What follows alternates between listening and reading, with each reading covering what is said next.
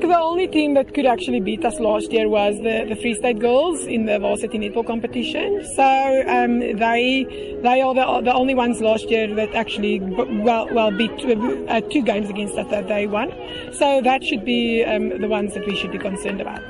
But we'll be focusing on our own performances mostly. Yes, um, look, we've had an unbeaten year last year, and the year before that we lost one game.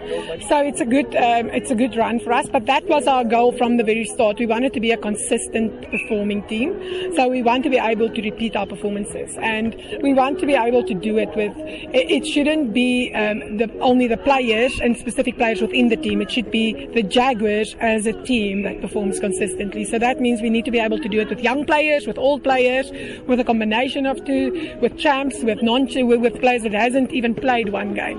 So to to, to me, that's um, what makes good a good coach and a good team is is you know, some of the names can be dropped, but the team still performs the same because of the structure and the culture within the team. Yes, definitely the vibe in the in the team is quite great, and the girls are super excited. We really want to put up a good performance this year, and we want to show our new sponsor that this is definitely, they've selected the right product, and that um, we've got a lot of talent in South Africa leading up to the um, World Cup, the twenty twenty-three World Cup.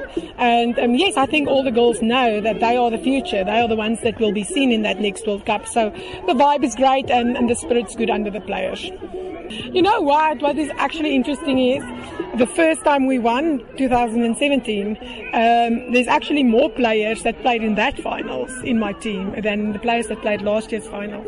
So it's not that we don't have. What gives us the edge is the fact that we've played in every finals, and that um, a lot of the players here has experienced uh, finals either from the bench or as a player in the past two years that we've played. So um, yes, maybe we, we we didn't quite keep our last year's combination, but we have our previous year's combination ready to fire.